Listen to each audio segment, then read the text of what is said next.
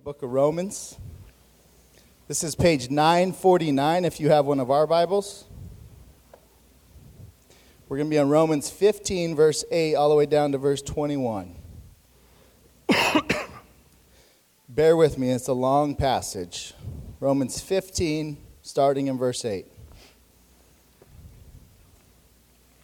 It says, "For I tell you that Christ became a servant to the circumcised to show God's truthfulness, in order to confirm the promises given to the patriarchs, and in order that the Gentiles might glorify God for his mercy, as it is written, 'Therefore I will praise you among the Gentiles and sing to your name.' And again it said, 'Rejoice, O Gentiles, with this people.' And again, 'Praise the Lord, all you Gentiles, and let all the peoples extol him.' And again, Isaiah says, 'The root of Jesse will come, even he who arises to rule the Gentiles. In him will the Gentiles hope. May the God of hope fill you with all joy and peace in believing, so that by the power of the Holy Spirit you may abound in hope. I myself am satisfied about you, my brothers, that you yourselves are full of goodness, filled with all knowledge and able to instruct one another. But on some points I have written to you very boldly by way of reminder, because of the grace given me by God to be a minister of Christ Jesus to the Gentiles in the priestly service of the gospel of God, so that the offering of the Gentiles may be acceptable, sanctified by the Holy Spirit. In Christ Jesus, then, I have reason to be proud of my work for God. For I will not venture to speak of anything except what Christ has accomplished through me to bring the Gentiles to obedience by word and deed, by the power of signs and wonders, by the power of the Spirit of God, so that from Jerusalem and all the way around to Illyricum, I have fulfilled the ministry of the gospel of Christ. And thus I make it my ambition to preach the gospel, not where Christ has already been named, lest I build on someone else's foundation. But as it is written, 'Those who have never been told of him will see, and those who have never heard will understand.'" This is God's word. You may be seated. Welcome back. Thanks, buddy. Well, good morning. Good to see you. That selfie thing was kind of unexpected. I don't know, as a 35-year-old man, you just feel weird taking pictures of yourself. So I think my selfie career's over, probably. But I needed to do it in certain instances while I was in Turkey. But it's good to see you guys. It's good to be back. Really did miss you. I was with Tim Campbell, one of our leaders that helps kind of think through missions, and we've had just an incredible last couple weeks in Turkey learning, and but a number of times just missed being here, and appreciate your prayers for us kind of along the way, and really thankful for that. So we're going to dive back into Romans as we've been doing over these last few weeks, and hasn't it been just encouraging to hear from Josh in Romans 14, and then from Tom Schrader last week? Just really encouraged by the number of men, young and older, that can communicate God's word with power and with authority and with strength. And so we're thankful for that. We're winding down on Romans also, by the way. This is we've got 4 messages left from Romans. So this is the home stretch. Some of you are like, yes, thank God, finally. But we're encouraged. And I'm especially encouraged by this particular passage. It's just kind of amazing in God's providence how this passage so lines up with what I've been thinking and experiencing and praying about being overseas these last few weeks. So Paul's going to talk about how the gospel goes everywhere. And I've been in the everywhere places.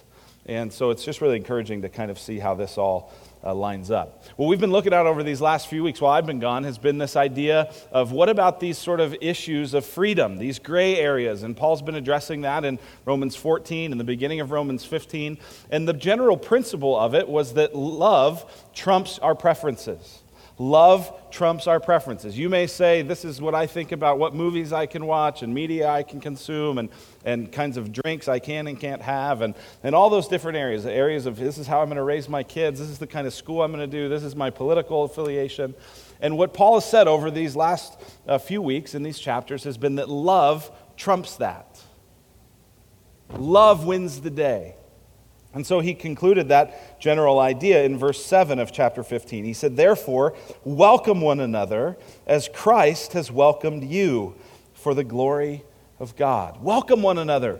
And unfortunately, the Christian church has not always been good at that.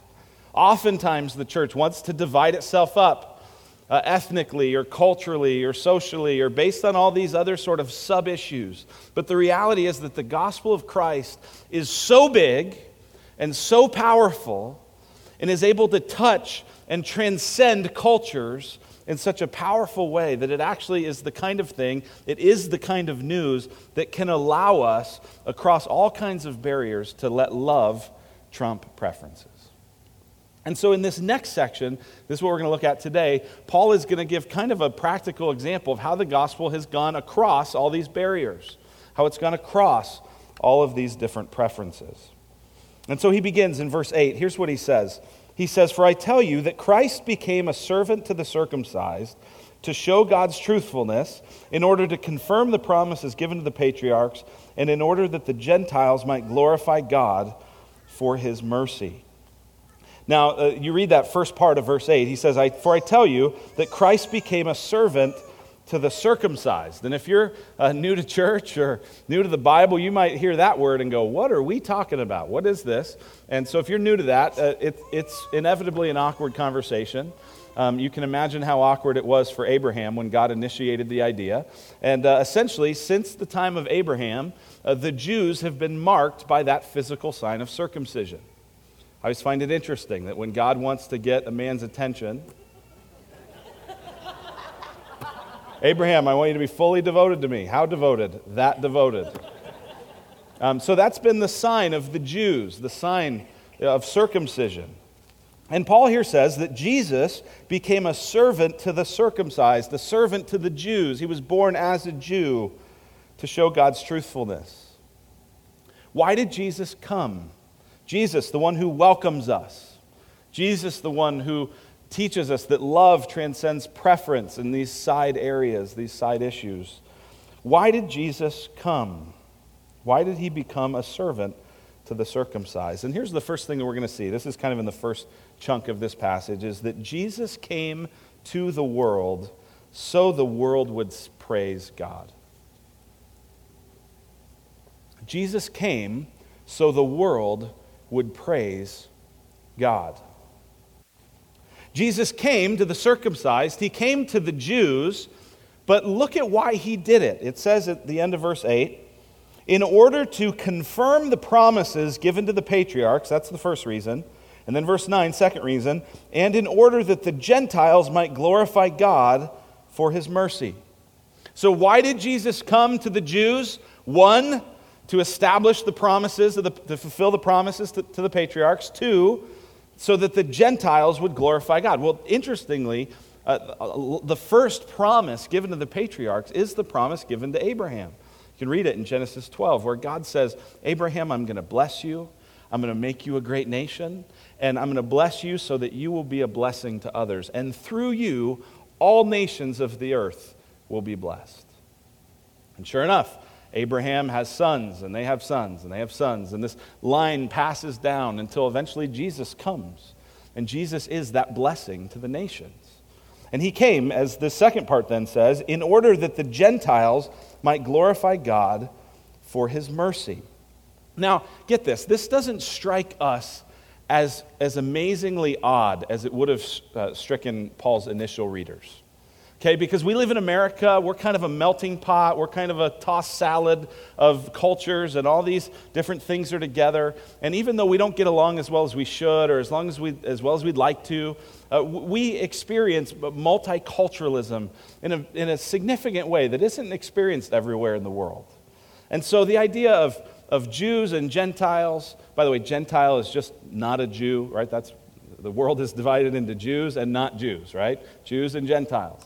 So the idea of those groups being able to coexist to us doesn't seem that odd. It doesn't seem that strange. But to Paul's readers, and even still, and I saw this being in Turkey these last few weeks, all around the world, one of the first questions that people have is, where are you from? What's your ethnicity? What's your background? And really, honestly, only white people in Western culture have the privilege of not thinking about that. But everywhere else, I mean, in Turkey, they're figuring out, are you a Turk or a Kurd? Are you a Kurd or an Armenian? Are you an Armenian or a Gypsy? What's your background? What's your ethnicity? They're very concerned about that. And in a sense, that kind of nationalism almost trumps any religious affiliation. It's why we watch these wars and these insurgencies and all these things that happen in the Middle East. We can't make sense of it because we're going, gosh, you're all Muslims. Quit killing each other. Just get along. But there's all this tribal and ethnic warfare and ethnic cleansing that happens and all of this stuff. It goes back hundreds and hundreds and hundreds of years. And the Apostle Paul here is saying, Jesus came so that not just this one little tribe called the Jews could be saved, but so that the whole world could praise God. That's amazing. In the gospel of Christ, Jew and Gentile come together. And the church in Rome is a great example of that. That's why Paul spent all that time talking about it in Romans 9 through 11. And here he just reminds them, Christ is the hope of Jews and Christ is the hope of Gentiles. So from there, he goes on. He actually quotes 4 different Old Testament passages that predicted this. Even though the Jews kind of forgot about this conveniently, they wanted to be very nationalistic. I'm at the tail end of a cold, and try not to cough all over us here today, but this will help. In fact, there was a prayer that most Jewish men would wake up in the first century, and they would pray this prayer pretty much every day. God, thank you that you didn't make me a woman. Thank you that I'm not a slave. And thank you that I'm not a Gentile. Interesting, I was just listening to a sermon yesterday about Acts 13. And in Acts 13, there's these case studies of 3 conversions. The conversion of a woman, the conversion of a slave, and the conversion of a Gentile. And what that tells us is that the gospel transcends all of that tribalism. And so Jesus came so that everyone in the world could know him. And so Paul quotes these Old Testament references that make this clear. He says in verse 9, as it is written, therefore I will praise you among the Gentiles and sing to your name. And again it is said, rejoice, O Gentiles, with his people. Notice it says with his people, not separate from his people, but together. Verse 11, and again, praise the Lord, all you Gentiles, and let all the peoples extol him. And again, Isaiah says, the root of Jesse will come, even he who arises to rule the Gentiles. In him will the Gentiles hope. Excuse me. So this is a staggering thought. Jesus came, and get this, I understand, you've maybe heard this so many times, maybe you've grown up in church, maybe you've heard John 3:16 so many times, God so loved the world that he gave his only son, that whoever would believe in him wouldn't perish but have eternal life. Maybe you've heard that so many times, you go, yeah, God loves the whole world. That's a staggering thought that is only automatic for you because of Christianity. That thought has not been around in most of history until the gospel came. It's a powerful, powerful idea. Part of our time in Turkey, we were with a tour group, and Ray Bakke was a guy who was helping lead that tour. And Ray's in his 70s. He's a missiologist and a church historian. And he did a number of kind of devotional talks, and one of them was on Matthew 1 and the Christmas story. If you read Matthew 1, one of the things you'll see there is the genealogy of Jesus. And as you read that genealogy, one thing that stands out to you is that there are 4 women mentioned in that genealogy. And all 4 women, do you know what they have in common? You ever looked at that or studied that? They all come from not perfect sort of clean backgrounds. That's one thing. But the second thing is they're all foreigners. So in the line, in the genealogy of Jesus, there's Jews and Gentiles. And Bakke made the point. He said, so when Jesus shed his blood on the cross, he wasn't just shedding his blood for the world. He was shedding the world's blood. Because only one person in history has had the opportunity to choose their ancestors. And it's Jesus. And in the line of Jesus are both Jews and Gentiles, signifying that Jesus has come so that the whole world could praise God. Well, that vision captured the Apostle Paul's heart. And if you know anything about the Apostle Paul, you can read it in the book of Acts. He was, before he was the Apostle Paul, he went by the name Saul. And he was a zealous Jew. He was a nationalistic Jew. And he was against Christianity, so much so that he was persecuting people and killing people, rounding them up to be imprisoned and killed. Well, he has an encounter with Jesus, the Jesus who came so that the whole world would praise God. And Jesus tells him, I'm going to send you not to the Jews, but to the Gentiles. And so Paul recounts a little bit of his ministry here. He kind of just encourages them there in verse 14. Take a look. He says, I myself am satisfied about you, my brothers, that you yourselves are full of goodness, filled with all knowledge, and able to instruct one another. But on some points I've written to you very boldly by way of reminder, because of the grace given me by God to be a minister of Christ Jesus to the Gentiles, in the priestly service of the gospel of God, so that the offering of the Gentiles may be acceptable, sanctified by the Holy Spirit.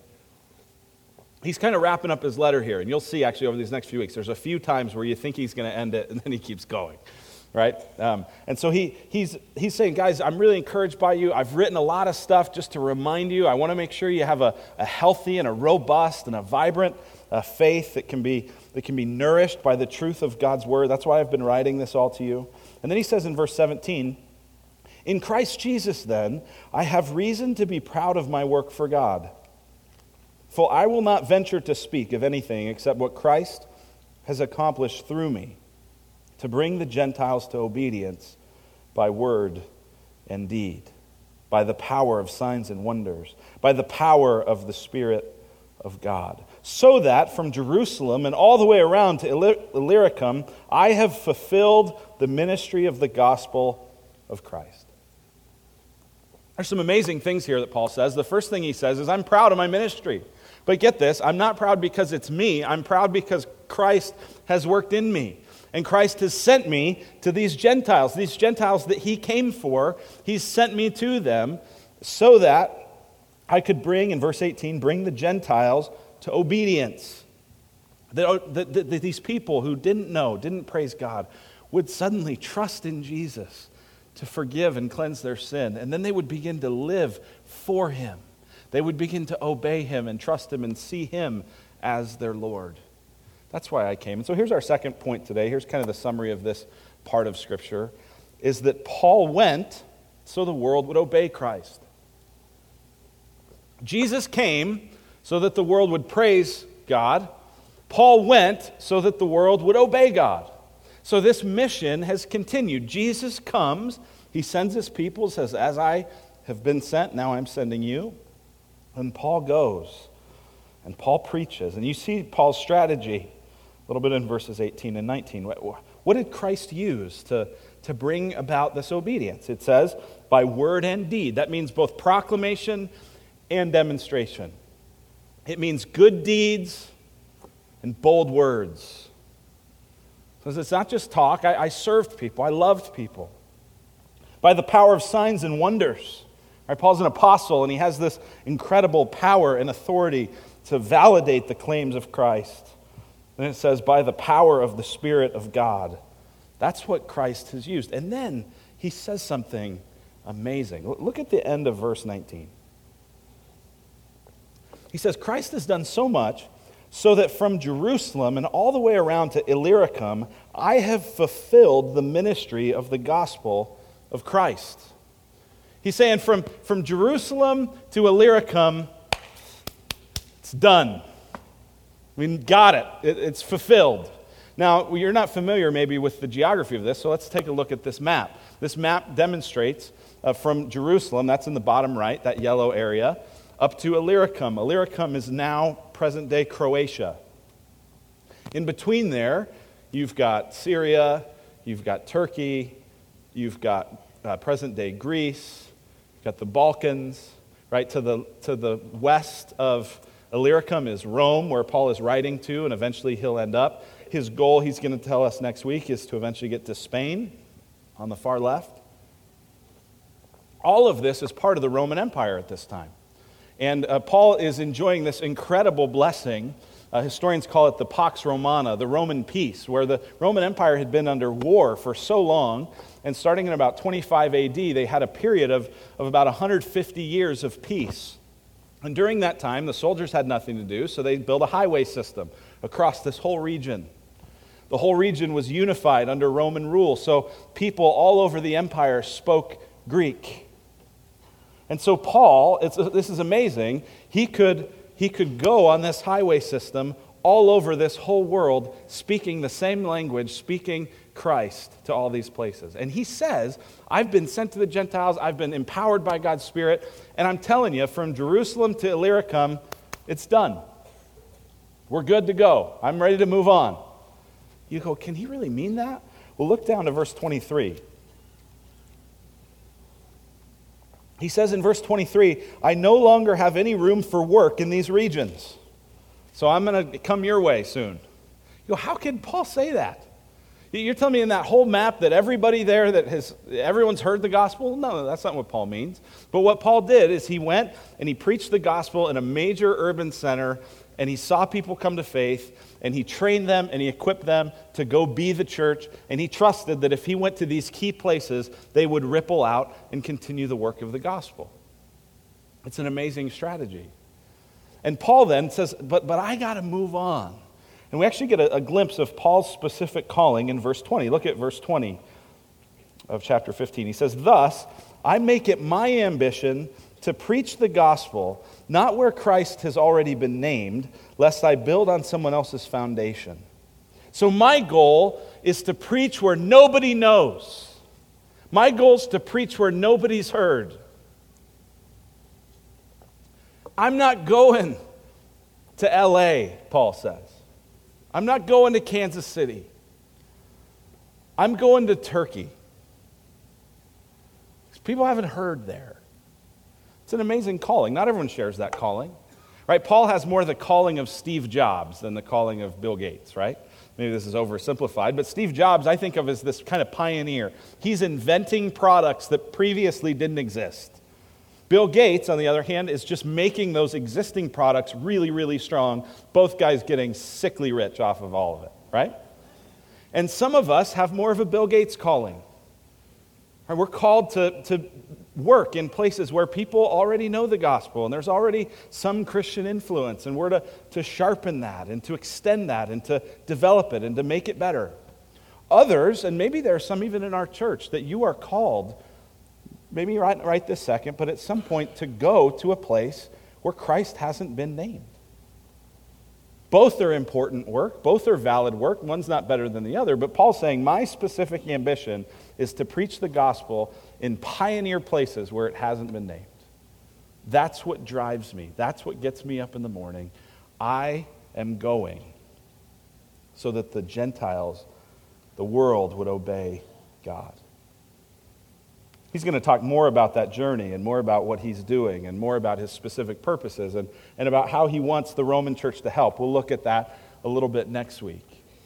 But I want to take these two lessons, that Jesus came so that the world would praise God and that Paul went so that the world would obey God. And I want to go, okay, what does that then mean for us?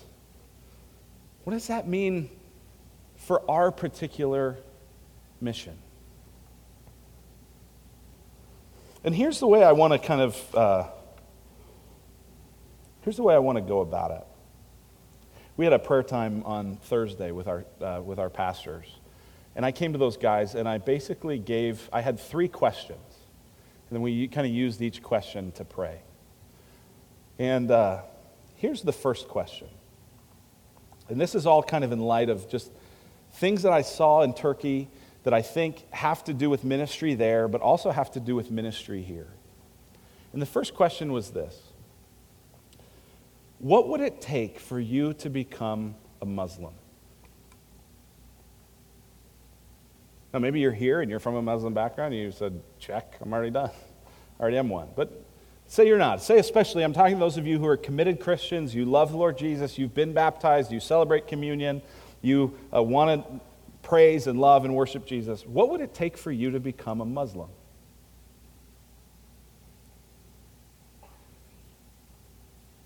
You probably can't picture something, can you? That'd be impossible. There's just no chance. There's no way that would happen. Well, that's how Turks feel about becoming Christians.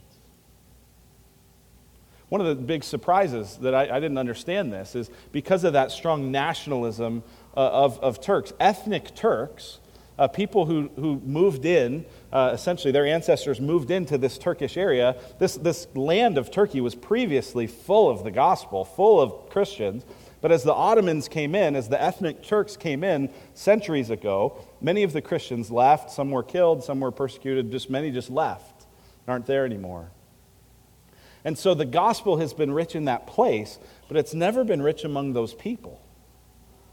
And so the Turks are there, and one of the interesting things in Turkey, part of the reason that we can go there and be so open and be so bold is because technically the Turkish government is secular. But the crescent moon is on the flag, because to be Turkish is to be Muslim. So Turks, if you're not Muslim, you're not a true Turk. So imagine that if becoming a Christian here meant you're not a true American. That would make people go, I don't know about that. I want to believe in Jesus, but I'm a patriot. I'm an American. Well, no, to be a Christian in Turkey means you deny being a Turk. That's how it feels. So you're giving up everything. What would it take to do that? Would it take someone sitting down and really just clearly, with some great illustration, helping you understand the Trinity? Would that do it for you? Maybe some really clever program? Would that do it? No. What would do it would be God would have to move in power. Which is why almost every testimony I heard of a Turkish person coming to faith in Christ involved both a human witness and a vision or dream. Everyone.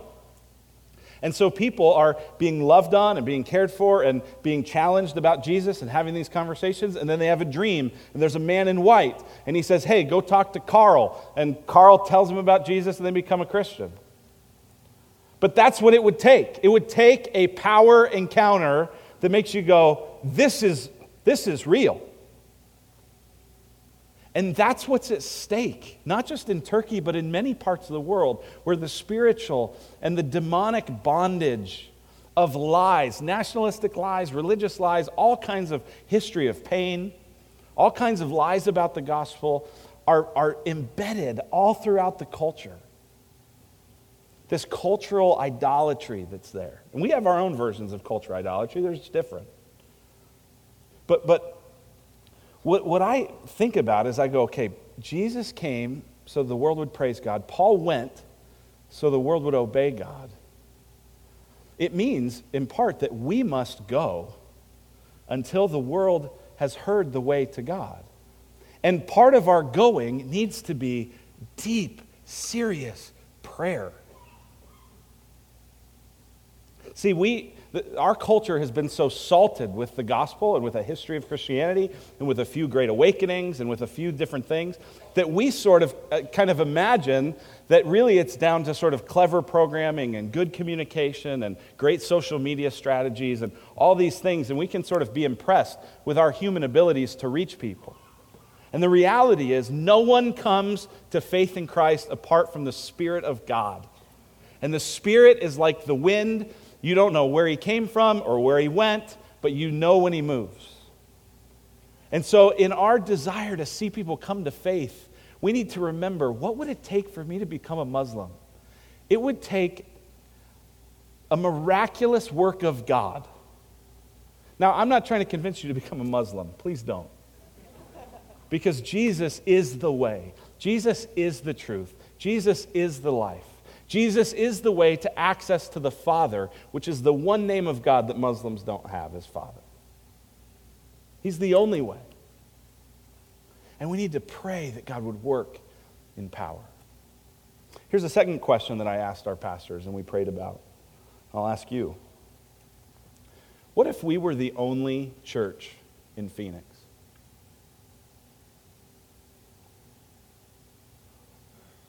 Would Phoenix get reached? Would the gospel spread here? Would there be a movement of Christianity here?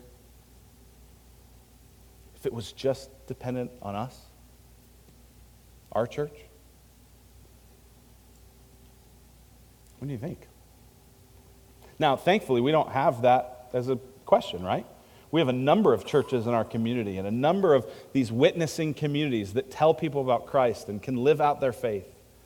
But when you do the math of what Christianity is like, say, in Turkey, one of the things you see is that there are about 5,000, 6,000, 7,000 Christians in Turkey in a land of 80 million people. So to put that in perspective, if you had the same ratio, just say in Istanbul is actually one of the most reached parts of Turkey because it's more open and there's more secular people that are more open to things, and then more workers have gone there and a lot of different things. Istanbul is a city of 14 million people with about the same number of Christians as people at Redemption Gateway. So imagine that not just our church was going to reach Phoenix, but our church had to reach Phoenix, Miami, and Boston combined. Cities that size. What would happen? I mean, I've been asking this question. What if the spread of Christianity in Phoenix was going to spread the way we're currently spreading it? What would happen? And listen, I know that that is an overwhelming thought. And you go, I don't know what I could do. I mean, there's what, I don't know, 3, 4, however many millions of people here. I don't know what we could do. And listen, I don't think that any one Christian, I don't think any one church can change the world, but I think we can influence our world. And the question is, are we influencing our world for people to know Christ? The church that I spoke at the first week there in Istanbul, about 40 or 50 people, and they were in a region, a part of the city in Istanbul on the Asian side, where there wasn't another church within a few hours. There was actually one family there that drives 2 hours each way every Sunday to church. Because it's nourishment to them. It is life to them. Right? They're not going, oh, you know what, there's a soccer game on, I'm just going to skip it. And they don't have the ability to go, you know what, this church isn't my favorite. You know, I don't really like the style of the music, or it's too loud, or, you know, the kids' program isn't great, or, man, they sure give away a lot of treats to the kids, and I don't believe in sugar, and they don't have gluten-free communion, and, you know. Think about this. These are the kinds of things, not saying all that is unimportant, but what a luxury to be able to leave a church because I didn't like this or that and to go to another one. You don't have that choice when you're in a place like that. And I wonder how often we have adopted a kind of consumer mentality rather than a missionary mentality that says, we're going to live, we're going to pray, we're going to live with bold deeds, we're going to live with bold words in such a way that if no one else in our city is faithful to the spread of the gospel, we will be. Well, are we there? Let me just ask you these questions. Who are you praying for on a regular basis to come to faith in Christ? Who among your friends, your family, your neighbors, your coworkers are you praying for? Not just hoping or wishing, you're actually praying they would come to faith in Christ. If we don't start there, if this is a spiritual thing, we got to start there. Let me ask you this. When was the last time you shared the gospel? Someone that doesn't know Christ. You told them about Christ. You told them about His grace. You told them about even just what He's done in your life, and you shared good news with them about Christ. They came to you and they said, man, I just noticed that you're more patient than most people. And you don't say, well, that's kind of how I was raised. You said, it's Jesus. I have no other explanation. And you told them about Christ. When was the last time that happened? Some of you, you're in situations of life where you feel like you barely leave your house because you're just surrounded by little minions every day. So let me ask you this. Are you training your children in the gospel to love Christ? Are you evangelizing those little minions? Because I think you know this, I hope you know this, they're not born saved. They're born rebels. They're born distant from God because of their sin. And so you train them, you teach them, you nurture them in the faith. Are you doing that? Right? We can spread the gospel kind of wide, horizontal. We can also spread it vertically through the generations. What if you left a legacy of faithful Christian witness for generations to come? Then let me ask you just, what are you living for? What are you living for? Right? If we were the only witness in Phoenix, and people were to look at us and look at our individual lives or our lives together as a community and go, this is this is what they care about, what would they say? Would Jesus be noticeable? Would he show up? Would he be a blip on that radar? I hope so. If what we believe is, if we really believe it's true, we've got to live differently than that, than we normally do. All right, so the first question was, what would it take to become a Muslim? Second question was, what if we were the only church in Phoenix? Third question is this: what if everyone in our community were LDS? I go, where did that come from? Okay, I'll explain it. So when I think about our LDS friends, maybe you're here and you're from that background, and if you're part of the Church of Jesus Christ of Latter-day Saints, we would love for you to become a Christian, to put your hope in Christ. Maybe you've come from that background. We don't believe it's the same thing. The missionaries who show up at my door don't think it's the same thing. We don't believe it's the same truth, the same religion, the same faith. But here's what I find in our community, I think, is somewhere, depending on where you live, 20, 30, 40, 50% LDS. And for a lot of Christians that I know, and I'll put myself in this group, I kind of view that as being the unreachable group. You know, their lives are together, they take care of each other better than any of us could, they have better kind of social programs for each other. If something goes wrong, they're there before we are. I mean, they're organized, they're on it, they're sharp, they have resources, they have connections, they have influence in the city, they're on it, right?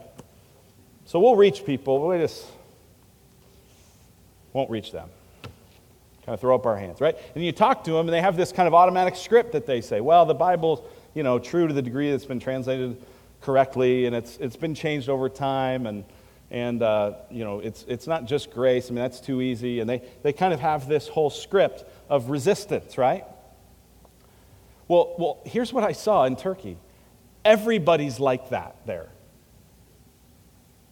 There's a growing but small group of kind of more secular people, and the missionaries there, the workers, are really wrestling with, do we even keep trying to go after the Muslims, or do we just go after the secular people? Because they seem a little easier.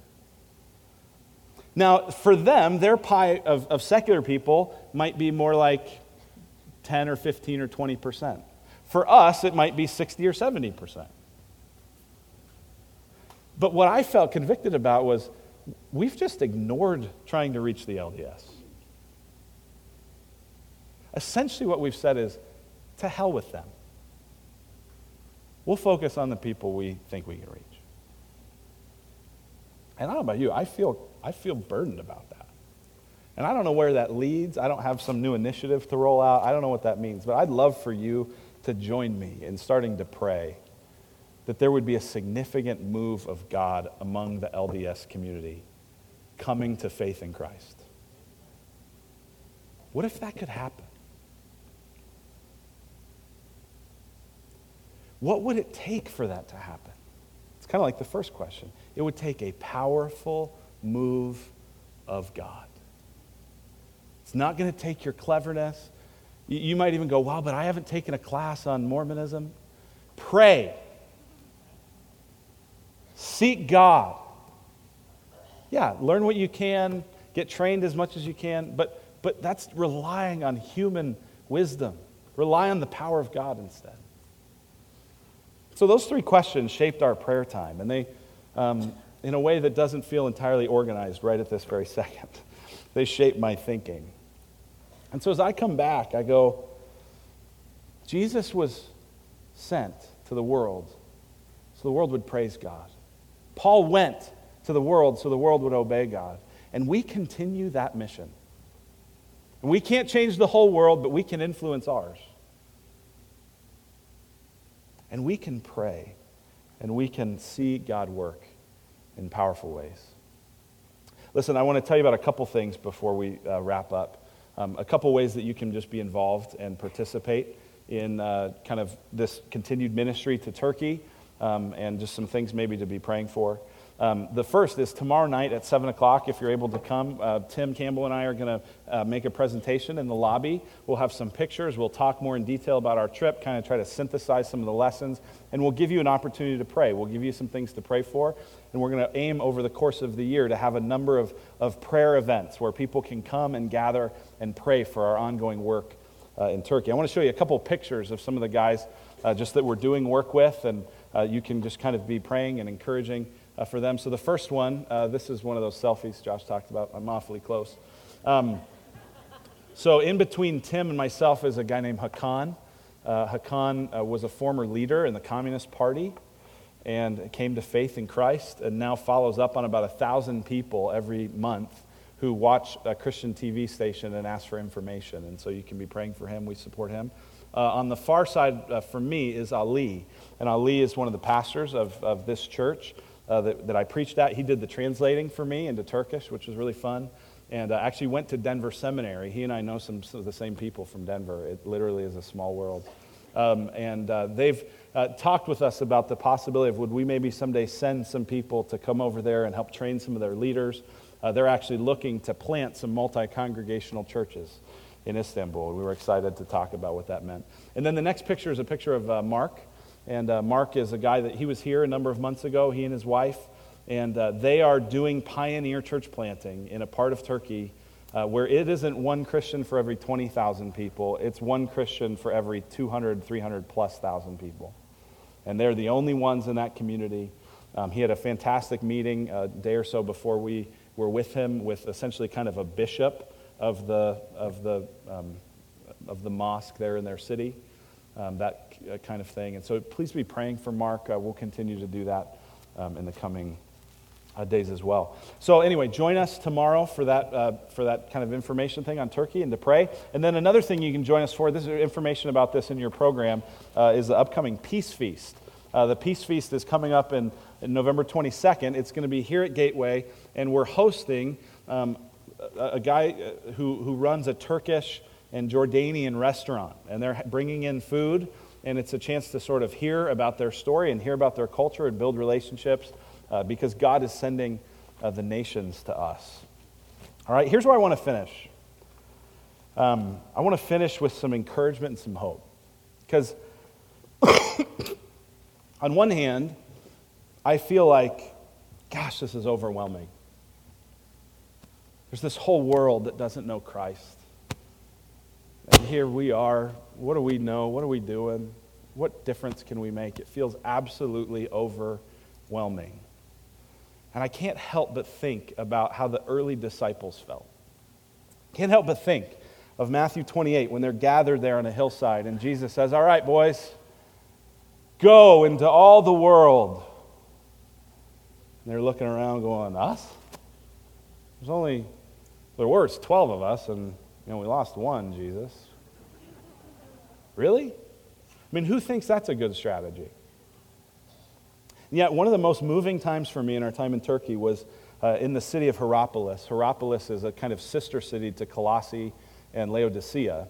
In Hierapolis, there's these hot springs that a lot of people would go to for medicinal things. And in the letter in Revelation where it talks about you're neither hot nor cold to the church of Laodicea, it's a reference to the hot springs there. And one of the things that we saw when we pulled up to Hierapolis was a bunch of stones kind of out in the distance. You can take a look at this. I tried to zoom in. This is kind of up on this hill from where we sort of pulled in. We asked the guide, we said, what is that?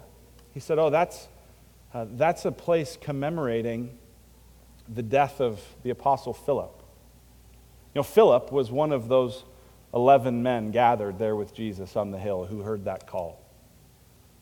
And Philip's life ended in Western Turkey at Hierapolis, where he was nailed upside down and stoned to death. And there's a tomb, I took a picture of it, there was a church kind of built around this, commemorating Philip's death. And that may sound grim, and that may sound morbid, but here's what I was thinking. Here's this man who was friends with Jesus. He ate and drank with him. Jesus cooked him fish. He saw him move and breathe. He heard him cry. He saw him make a whip of cords and turn over tables. He saw him. And he didn't just see him in his life, but he saw him after he was raised from the dead. And that reality that Jesus was risen from the dead so moved this man that no matter what happened in Jerusalem, and no matter what kind of persecution arose, no matter where God sent him, and God eventually sent him to Western Turkey in Hierapolis, where he was a pastor of a church, and he was faithful, and yet he experienced persecution there. And persecution to the point where even at the risk of death, he would not renounce his faith. Listen, people don't knowingly die for a lie. Right? If this was just a story that Philip and all the other apostles made up, right before they nail him, he's going, hey guys, we just sort of made this thing up to get some power. But that's not what happened, because he didn't have power. Instead, he faced people who were opposed to his message all day long, and he did it boldly. Why? Because he'd seen the risen Christ, and because he knew that Jesus came so that the world would know him. And as I sat there and I looked at that tomb and I went up on that walk and I prayed, and I just thought, God, help me to be courageous like that. Help me to love you so much that what I value so much is you, even more than my life. And God, you haven't sent me at this point to Turkey. You sent me to Arizona. But I want to live as boldly as Philip lived. And I want to face whatever changing winds of culture come. And whatever opposition comes, I want to face with that same level of courage and love and boldness, because Christ is risen from the dead. There's no one like him. Let's pray. Father in heaven, thank you for this opportunity to reflect, not just on your word, but on that trip. And God, thank you for the way that you are working around the world. And I pray even right now for Hakan and Ali and for Mark and for a number of the other leaders that we were able to meet there. God, I pray you would strengthen them. I pray you would help them to not grow weary in doing good despite death threats, despite opposition. God, would you give them boldness and courage? And God, would you give us the same thing? Would you allow us to be such a faithful witness of Christ that if we were the only church in this city, the gospel would move forward. We pray for that, and we thank you that we're not alone. We thank you that you have people here all over this city preaching good news. Help us to be among them, we pray. In Jesus' name, amen. Amen. Thank you, Luke.